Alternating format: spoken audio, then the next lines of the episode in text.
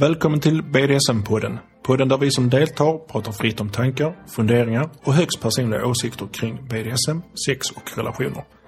Fler avsnitt och mer information om podden hittar du på mitteget.satyg.se. I dagens avsnitt, som är det första avsnittet av BDSM-podden, så kommer vi snacka bland annat om är BDSM sexuellt eller inte? Åska och kaffe. Vad är likheterna mellan dans och BDSM? Vaniljdominans och öde öar. Många dåliga ordvitsar, tyvärr. Kontrollbehov, domspace, subspace, rollspel, att låna ut och är jag en äkta dominant man? Nu kör vi! Mitt namn är Roger, 45 år, dominant man i sina bästa år, bisexuell, lever helt öppet som aktiv inom BDSM, datornörd och hobbymusiker. M som i Maxine Post. Jag är 40, kvinna, hyfsat heterosexuell, masochist, en aning undergiven, gift och egentligen inget större fan av att definiera mig. Och så gillar jag konst och kaffe. Är BDSM sexuellt? Ja, inte för mig. För mig är det inte det. Jag tycker att det kan vara... Det är lite grann som... Beröring kan vara sexuellt men det behöver inte vara det. Alltså att, att man... Alltså med rätt person så kan det, kan det räcka med att någon tar tag i en och det är sexuellt. Med fel person så kan det bara vara sjukt obehagligt eller helt neutralt och pinna ner. Det är lite grann som att fråga, är, är beröring sexuellt? Ja, precis. Så det innebär att om beröringen är sexuell så kan man ju inte ta i hand och hälsa på någon. Nej, Jag, jag men det är ingen lätt fråga. Det Nej, ingen, det är det verkligen inte. Jag, jag känner lite så att BDSM är sexuellt för mig. på någon nivå. Eftersom jag, jag har jättesvårt för sex utan att det finns inslag av BDSM i det. Så det gör ju att mitt sex är BDSM för mig. Jag Men tror det. BDSM behöver inte vara sex för mig. Ja, nej men det, det jag tror det är därför som det är lite, som jag har svårt att pinna det också. Därför att vi har, vi har typ aldrig sex utan att det är inblandat någonting annat liksom. Sex utan BDSM för mig finns ju inte. Det är jättesvårt. Men BDSM utan sex, absolut. Ja, Jag kan ju, kan jag kan ju binda någon utan att, att det blir sexuellt. Och jag kan Mm. piska någon utan att det blir sexuellt för mig. för Sen hur, bindning har jag testat på peer rope liksom och det är ju bara, alltså det kan ju vara det är typ ABF-kurs. lilla... kn- knytkalas. Ja, precis. Ja, men det är inte sånt. Och jävlar, Oscar. Coolt. Darn, Ja. vad trevligt. Jag, jag tyckte det flashade till innan, men jag trodde faktiskt var en bil eller något sånt innan. Som... Ja. Och piskar jag någon så kan jag ju piska någon för att den personen vill antingen testa hur det känns eller för att den vill uppleva någonting. Men det behöver inte vara så att det blir sexuellt för dig. Utan det kan ju bara vara f- skruva av locket på kaffet. Ehm, det, kan ju vara, det kan ju bara vara det här att den vill liksom uppleva endorfinkicken och sådana här grejer. Så det, nej, det är det som behöver inte vara sexuellt för mig. Nej. Oj, nu tog jag jättemycket kaffe. Jag hoppas det... Ja, alltså det, kör du. Jag tycker det var lite egoistiskt i och för sig. Förlåt! jag tänkte mig inte för. Man blir kissnödig, kissnödig av att dricka kaffe, man blir kissnödig av porlandet också. Ja. Men fick du kaffe? Jag fick kaffe, det är lugnt. Så du klarar det? Jag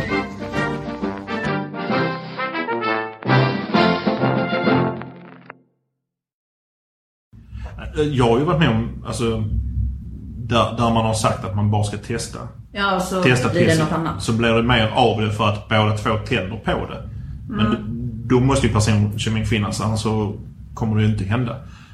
Men eh, jag har ju också varit där man har bestämt att man ska träffas en kväll eller helg eller vad som helst. Och där man har mer eller mindre bestämt liksom att ja men fan vi kommer att testa detta och vi kommer att ha sex och så här. Men man kommer aldrig till sexbiten för att den biten infinner inte sig. Eh, vilket kanske kan då vara lite besvikelse för åtminstone en part om man hade förväntat sig det och den andra inte vill. Men nej. Så BDSM är inte sex, nej. Inte nödvändigtvis. Nej, inte för mig. Inte. Nej. Eh, men eh, sex involverar BDSM. Men vi tar en liten annan frågeställning på det hela. För att det ska funka sexuellt.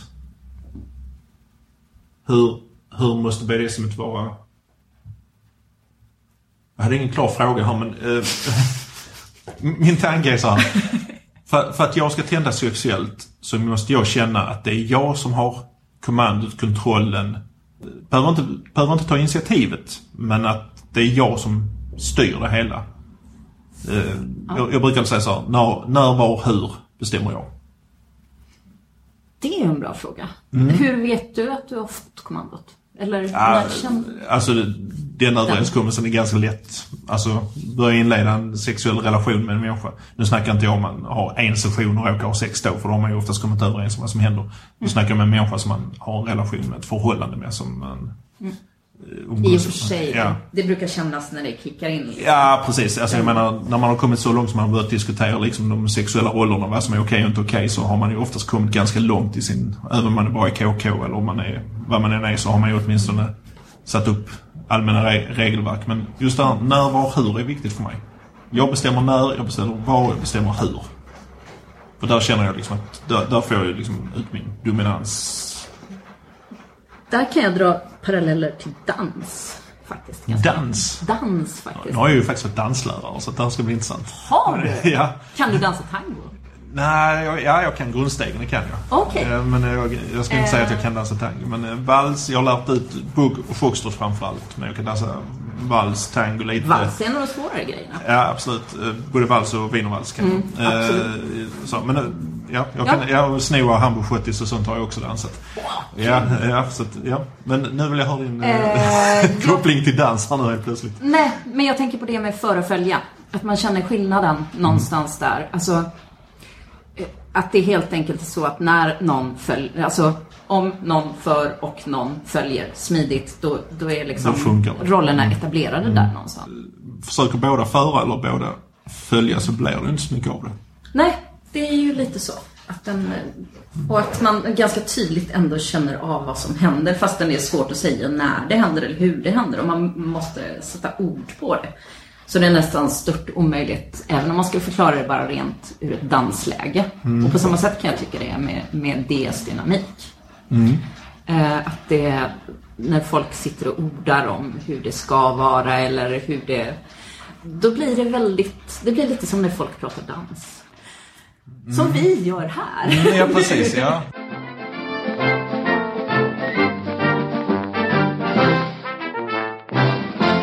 Den dagen någon måste säga rött för att jag har gått över en gräns, då ser inte jag det som kritik. Jag ser det som ett misslyckande från min egen sida. Som dominant eller sadist eller vad det nu är för situation. För att jag borde ha så bra koll på dina gränser så att du inte skulle behöva säga rött. Men sen är det ju också, alltså det är ju ens ansvar som, som undergiven eller sub eller liksom att, att kommunicera också. Alltså det funkar ju inte.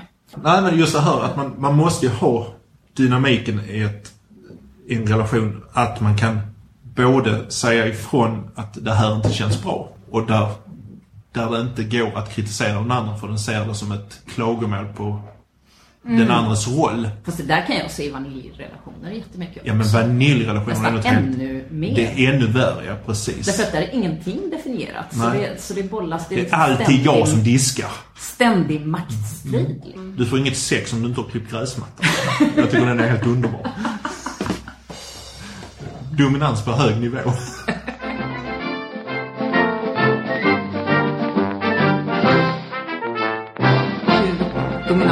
Undergiven skulle du vara på en öde ö?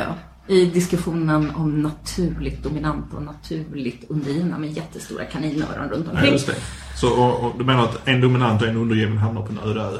Nej, Nej. en dominant sitter på en alldeles egen ö och en undergiven. Alltså, det vi kom fram, eller det, det som vi försökte få fram i den diskussionen, några stycken, eh, gentemot de som tycker att man kan vara naturligt dominant eller undergiven i alla lägen, är att man är det i relation till någon annan.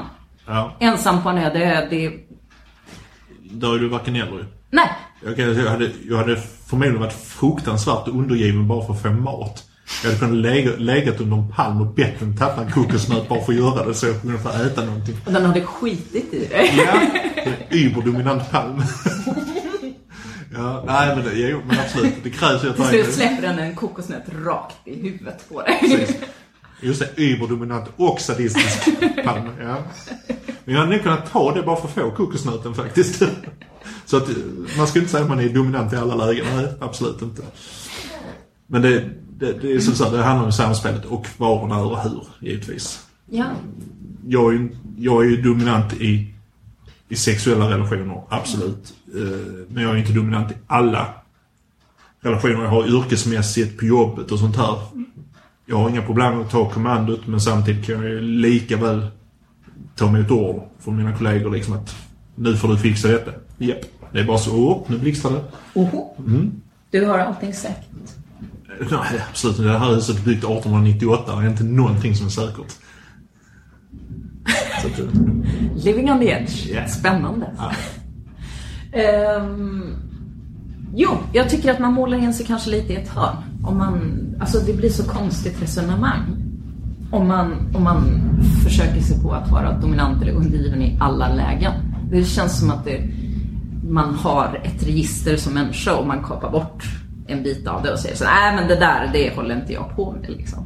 Det. Och det verkar väldigt, ja, det blir lite konstigt. Fast är, jag tycker också att det är en väldigt stor skillnad och jag tycker att det är väldigt eh, på sexuellt dominant och allmän dominant eller sexuellt undergiven och väldigt, alltså För mig är det jättestor skillnad, ja. för mig är det jättestor skillnad på att vara sex, sexuellt dominant eller dominant i min yrkesroll eller dominant i min, min vardag eller dominant mot min partner som är sexuellt undergiven mig. Alltså det är, det är så många olika, man spelar olika roller i alla de här situationerna. Men självklart, jag tar plats där jag är. Men jag är inte, jag kräver inte att få platsen. Förstår du vad jag menar? ja. Eh, Och jag vet inte om det, det gör mig jag tänkte att med, kroppssidan. ja, jag förstår det. Det, det är svårt att klämma in det. Ja, precis. Riktiga män, riktiga väger över 100 kilo konstaterar jag häromdagen. Men ja, eh, det, det var nog inte riktigt så jag menar. Men alltså, Jag förstår vad du ja, menar. jag, jag, jag, tar, jag tar plats, men jag behöver inte göra det. För att jag är så pass trygg i mig själv så att jag kan, jag kan ta ett steg tillbaka och låta andra människor ta plats också. Jag tror ju inte att det finns helt rakt igenom folk som bara är en, en stil på liksom. Eller det känns som att det, det, det... Ja men till exempel om man skulle vara undergiven. Eh, dygnet runt mot alla hela tiden. Alltså det skulle vara en social sjukdom av något slag. På något vis. Alltså att Det det här- skulle vara väldigt, väldigt svårt för sig själv och man ska göra det väldigt, väldigt svårt för sin omgivning. Du hade, kan... kunnat, du hade inte kunnat gå och handla till exempel. För Nej. att så fort någon hade ställt sig bakom dig i kön så hade jag men gå du före mig. Ja, precis. Eller, eller liksom om du, du kan inte fråga om saker och ting. Eller du kan inte liksom så här... Eh, eller fråga kan man kanske. Ja. Jag, Men- får jag, kan jag be att få komma på bussen? Kan jag be att få betala en biljett? Var vill du åka? Ja, bestäm du. ja, nej, det, Prova det en dag. precis. liksom.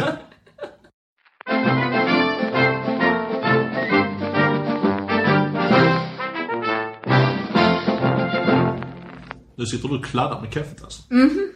Och det är inte, det är inte ens min egen king. det, Matsex var ju faktiskt ett av ämnena vi hade. Men, ja. eh, ett ögonblick, jag ska Ja. bara... Fast Där behöver vi nästan någon motvikt för jag är så jäkla negativ.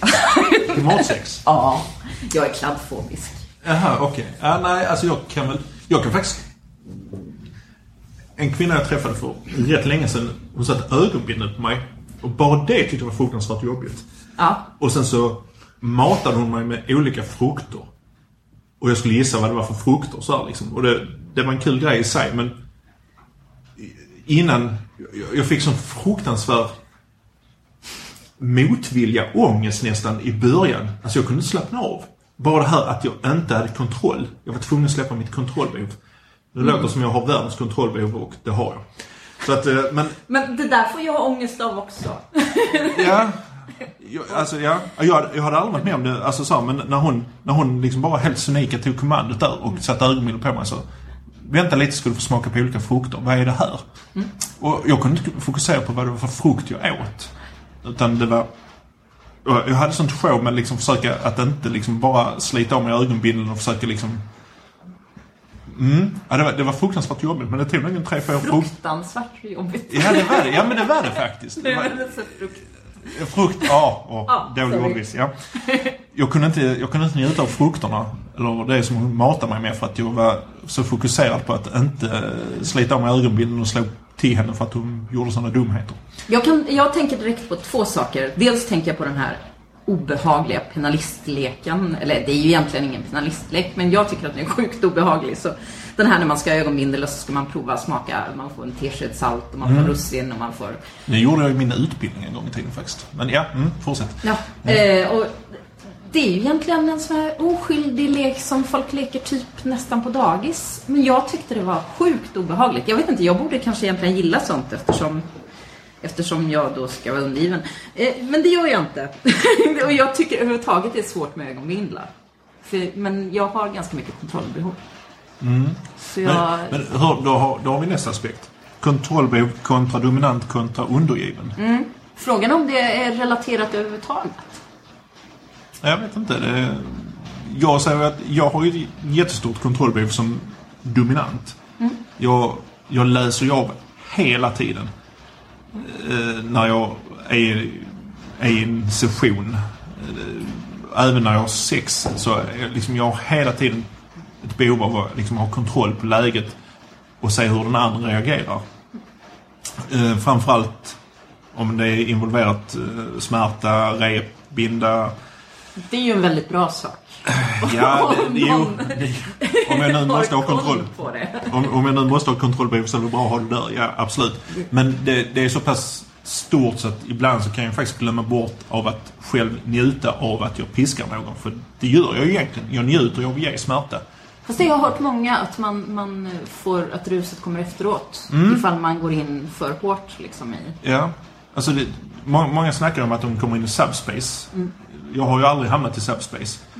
Av Eh, förklarliga skäl. Av förklarliga skäl. Jag har faktiskt testat att bli piskad och sånt här. Och i subspace känslan av att vilja slå ihjäl någon så har jag varit där.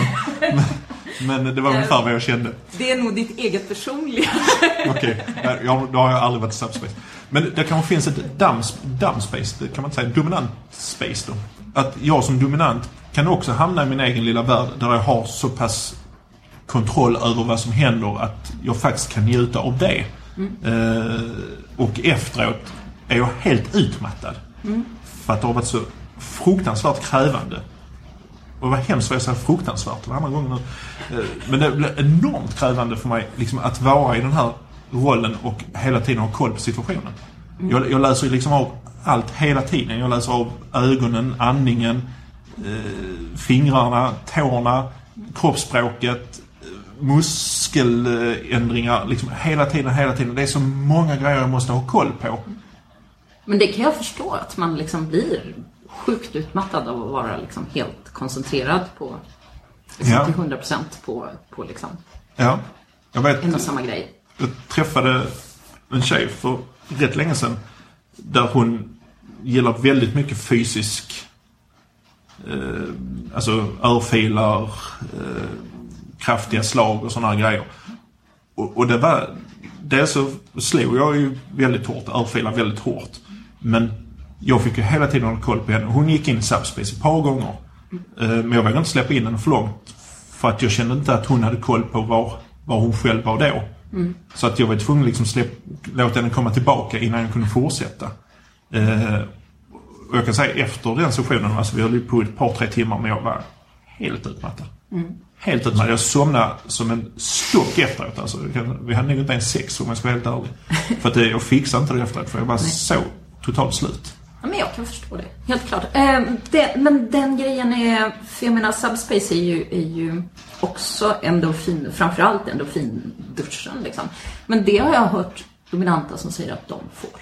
Och solister som säger att de får, fast att det slår på efteråt liksom, ganska mycket. Men när man släpper kontrollen, att man kan få, inte alla, utan men några. Att man kan få den liksom, kicken.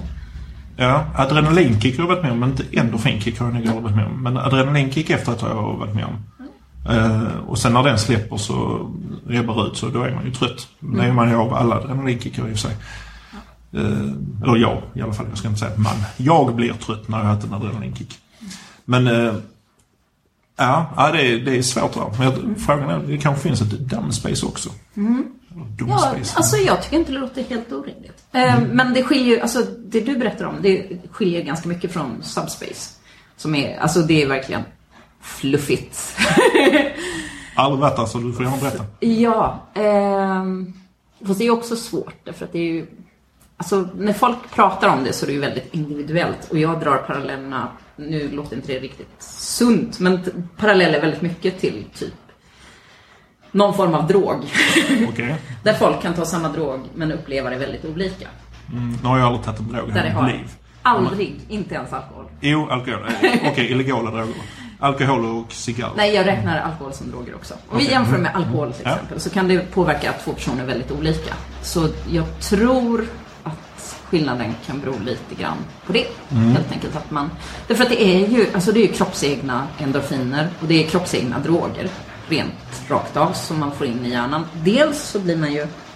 Så händer det ju saker och ting psykiskt av själva förloppet, liksom, självklart. Och sen så får man en massa kickar av ja, både det sexuella och samspelet och så vidare. Men sen så har man den här duschen av, av rent kroppsegna droger som gör att man blir väldigt fluffig. I alla fall jag. Fluffig som en rosa skimmer då eller? Eh, fluffig som snurrig, luddig, kan bli väldigt glad, kan, kan bli väldigt... eh, kan slå på alla möjliga känsloknappar sådär. Men samtidigt så är det lite av en lättnad. På samma sätt som när man eh, kanske får en massage eller sådär. Att det, att det mm, man helt plötsligt så här, det är precis som en slags mentala knutar som knyts upp. Som man liksom så, det släpper och det kan vara besvärligt och jobbigt men det är jävlar så bra det. Och svära får man inte. Jo då, svära får man. Var- Jättedålig beskrivning känner jag. Jag var, jag var, inte, jag var lite oförberedd på den här frågan. Ja, men Subspace för mig det är ju liksom... Jag vet inte, det finns ju liksom så långt bortom horisonten för mig så att jag, jag kan ju inte ens tänka mig det. Jag, alltså jag kan inte föreställa mig vad det innebär. ehm, har du hållit på med meditation någon gång? Ja, lite grann. Jag, Andningskontroll. Ja. Eh, alltså inom meditation på dig själv. Eh, man kan komma in i en, i ett speciellt mentalt tillstånd av andnings... Eh, av, det. Eh, det kanske du känner till? absolut. Och känner av. Det eh, är en del av det. Att man, att man på många sätt blir... Man hamnar i ett, i ett sånt där mentalt speciellt rum, lite så här mental bubbla. Och jag tror att det kan faktiskt ha med andningen att göra. Därför att när man blir utsatt för smärta så brukar man kontrollera, alltså kontrollera det via andningen. Man blir tvungen på något sätt att reglera, Andas igenom smärtan. ja, andas sig genom smärta. Och det är på samma sätt som de, nu blir det jättemånga konstiga referenser här, men eh, som profylax när man föder barn och så vidare. Mm, jo men... Fixar ja. man andningen så fixar man väldigt, väldigt mycket där. Man, och det handlar ju också om att andas du på ett speciellt sätt. Dels så blir du, eh, blir du hög på syre faktiskt. Därför att du, du blåser in så mycket syre så att dels så blir hjärnan, eh, händer det saker med hjärnan. Så man kopplar lös hjärnan från resten av kroppen. Men också att du kan ta emot så mycket smärta så att du får, får ut eh, de andra smärtlindrande ämnena i kroppen. Och då, kan du, då fixar man, så länge man håller andningen och håller rytmen så kan man liksom och då händer det jättemycket med hjärnan därför att helt plötsligt så blir man, man blir lite frikopplad från sig själv på något vis. Inom Jag, jag, kan, jag kan ju... Det är ungefär som när... Jag tränar budosport väldigt mycket. Va? När jag var yngre. Syns inte idag, men det är sant. Eh, och där hade vi ju jättemycket, jag tränade judo och jujutsu. Och framförallt på jujutsun så hade vi mycket meditativa träningsmetoder också där vi liksom skulle gå in i oss själva och släppa alla tankar och bara finnas här och nu och eh, inte tänka på någonting egentligen. Och, och sen skulle vi i det stadiet, i det läget så skulle vi ju då gå in och i en match till exempel. Mm. Och det resultatet man gjorde där, det var ju helt annorlunda än när man kom liksom stressad till träningen, eh, värmde upp snabbt och sen så slängdes in i en match och garanterat förlora. Så att eh, den här mentala frikopplingen, den kan, jag- den kan jag förstå. Eh, däremot kan jag inte förstå att man vill ha smärta. Eftersom jag hatar smärta. Alltså, jag hatar verkligen det. Jag, ja. Fast den biten tänker jag på som att man är... Alltså, Få smärta skulle jag kanske säga. Ge Ja. smärta är något helt annat. Ja, nej men att, man är, em, att det är en biologisk grej. Att man är kopplad på ett speciellt sätt. Så, så man kopplar smärta. Jag vet inte, men jag funderar mycket på det. Men jag tänker på mig själv som, som en liten aning felkopplad i jämförelse med väldigt många andra. Men det, och, okej, om, om det är så att det är hur man är kopplad i relation till smärta. Om, det är, hur det är, om det är socialt genetiskt eller vad det är, det kvittar kanske. Men Jag tänker på det som rent biologiskt. faktiskt. biologiskt, okej. Ja, säkerligen. Alltså jag, jag har ingen aning. Men Teori lika god som ja, någon. absolut. Inga vetenskapliga bevis här inte. Krävs inte. För då blir det jättetråkiga diskussioner. Men om... Då utgår vi från att jag tycker om att få smärta, då är jag masochist. Jag tycker om att ge smärta, då är jag sadist. Ja, Mm. Och det krävs ju båda parterna för att det ska hända någonting. ja. Men om du är masochist och dominant. Det är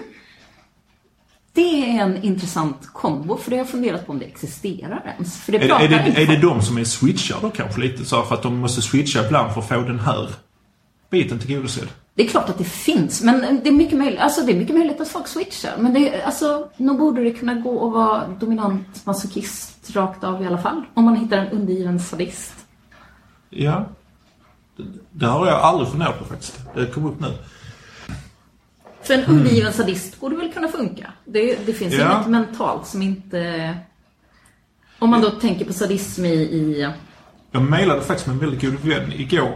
Det var någonting som jag skrev, är du säker på att du inte är sadist? Och så skrev hon helt klart att jag är sadist, men jag, har, jag behöver ha någon som kontrollerar min sadism. ja, men då har vi en... Ja, men det det- hade varit intressant att ja. höra vad hon har att säga om saken. Ja, faktiskt. Eh, Vi får, får bjuda in henne i samtal här.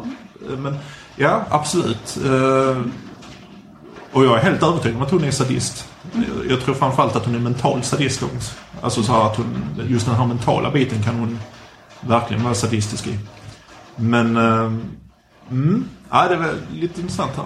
Jag har faktiskt aldrig tänkt eh, dominant masochist. Ja, men självklart måste det kunna funka. Ja. Slå mig för fan. Ja, precis. Och det är ju en av mina favorithistorier. Sadisten och masochisten skulle ha sex. Masochisten säger slå mig. Vad säger sadisten? Nej. Nej. Åh, jag älskar den. True story, kan Ja, jag säga. Ja, ja, men jag- ja, precis. Faktiskt.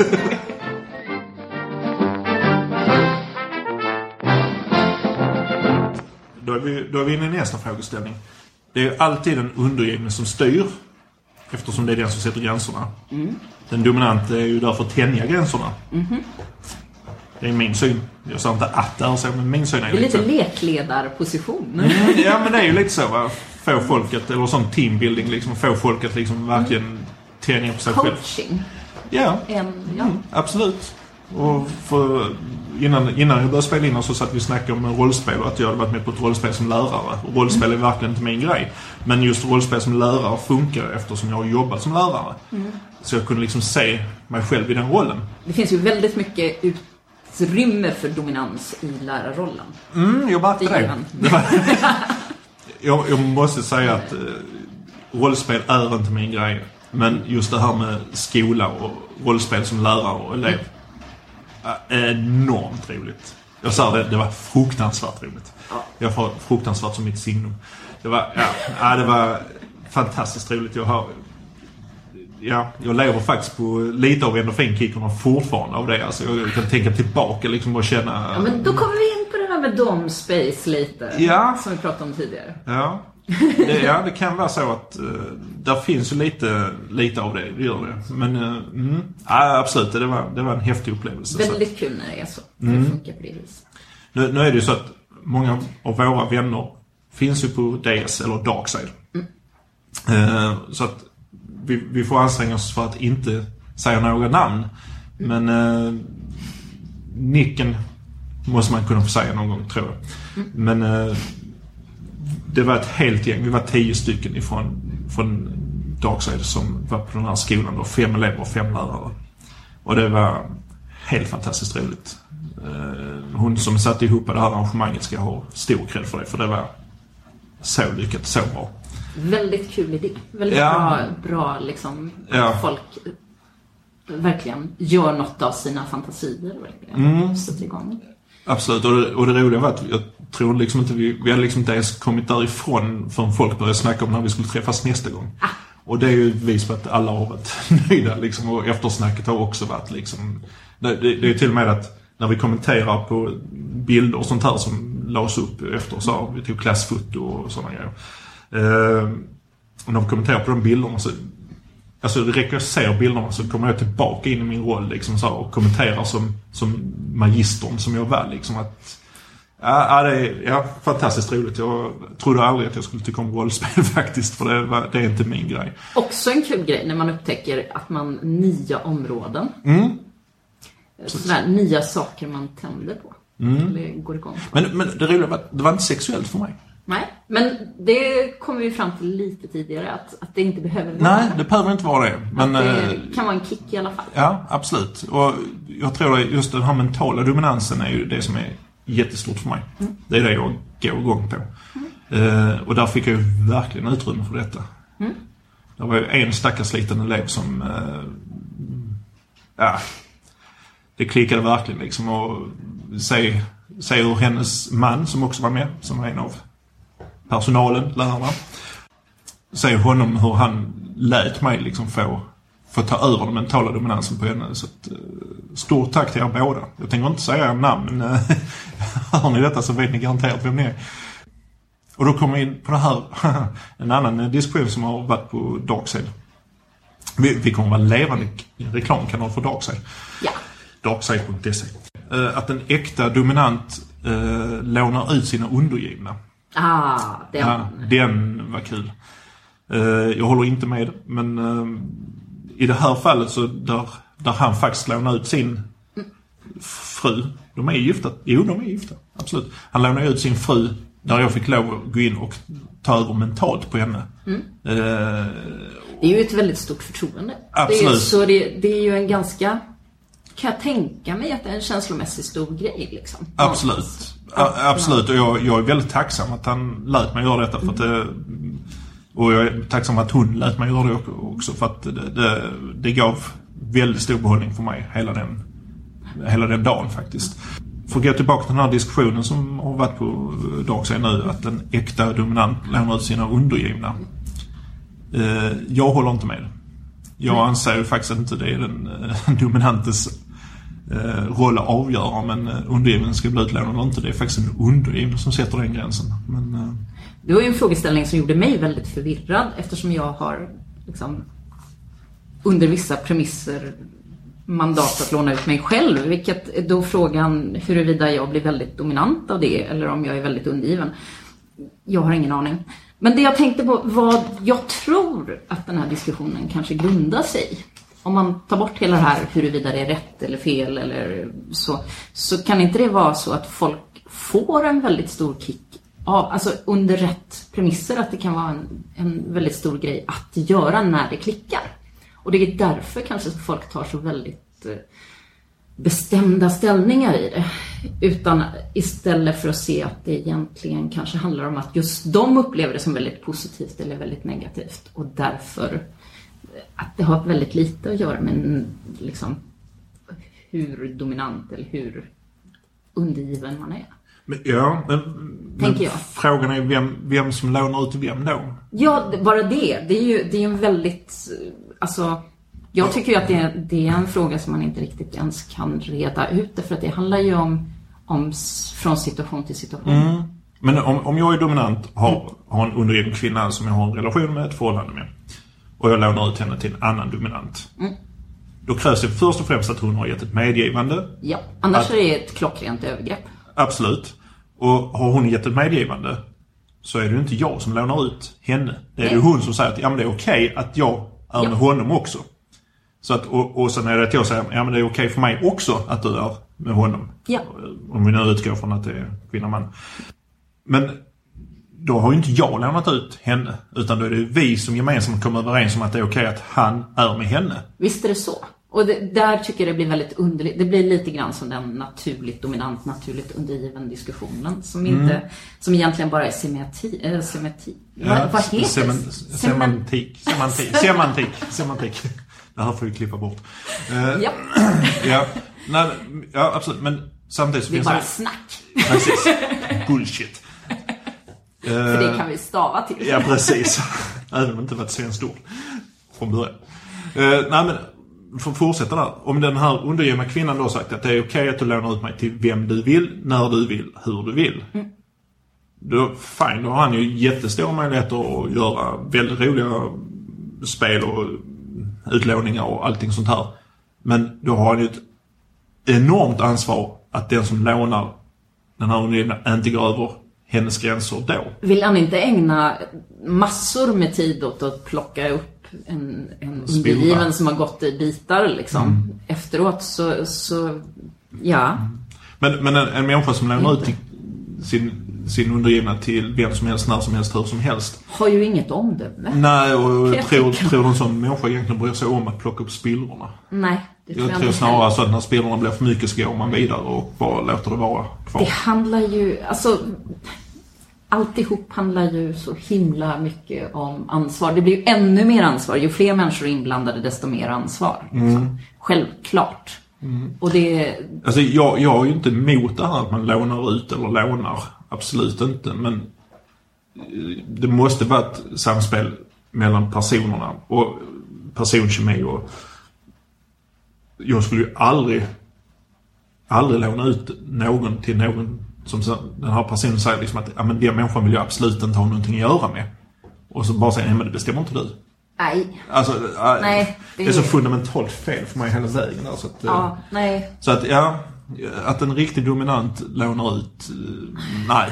Nej, men alltså det är Jag får, också... inte, jag får inte ihop det. Men det, det, det är ju säkert aspekter bakom där som, eh, som inte jag vet och känner till. Så att, eh, Jag känner ju att det är en ansamling ord som, som jag har väldigt svårt att definiera överhuvudtaget. Att det känns som en, lite av en, en, en, en riktig, vad en riktig dominant? Kan någon, det, någon liksom dominant, definiera en riktig dominant så att alla är överens om det så, så är de väldigt välkomna.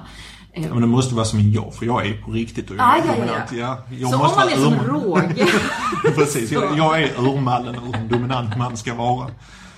Oj, vad jag kommer att upp detta. ja, det var ironi och det var ett skämt. Så. Säger han nu ja. Ja, precis. Ehm, både begreppen riktigt dominant och hur man lånar ut någon eh, det känns som det inte riktigt går att definiera och därför blir det en väldigt fluffig mening. Mm, ja men det är ju faktiskt så. Och det, ja, jag, jag, jag tycker det är jätte... Jag, jag kan inte säga att det finns en speciell roll, att så här är man som dominant. För det är så väldigt individuellt hur dominanta människor ser sig själv och ser andra dominanta. Eh, Men vi hade ju naglat det, det var ju som du sa. ja, precis. Jag visste jag skulle Ska du, upp det. ska du ändra dig nu? Ja, precis. Och jag avbön nu. Jag, jag är inte någon uh, mall för en dominant man ska vara. Tack och lov. Tänk så tråkigt det hade varit om alla hade varit som jag. Eh, tänk vad mycket du hade fått stå till svars för. Äh, var och en får stå till svars för sig själv, men uh, jag får- stå till svars för mallen, men nej. Vann som jag, det blir inte bra.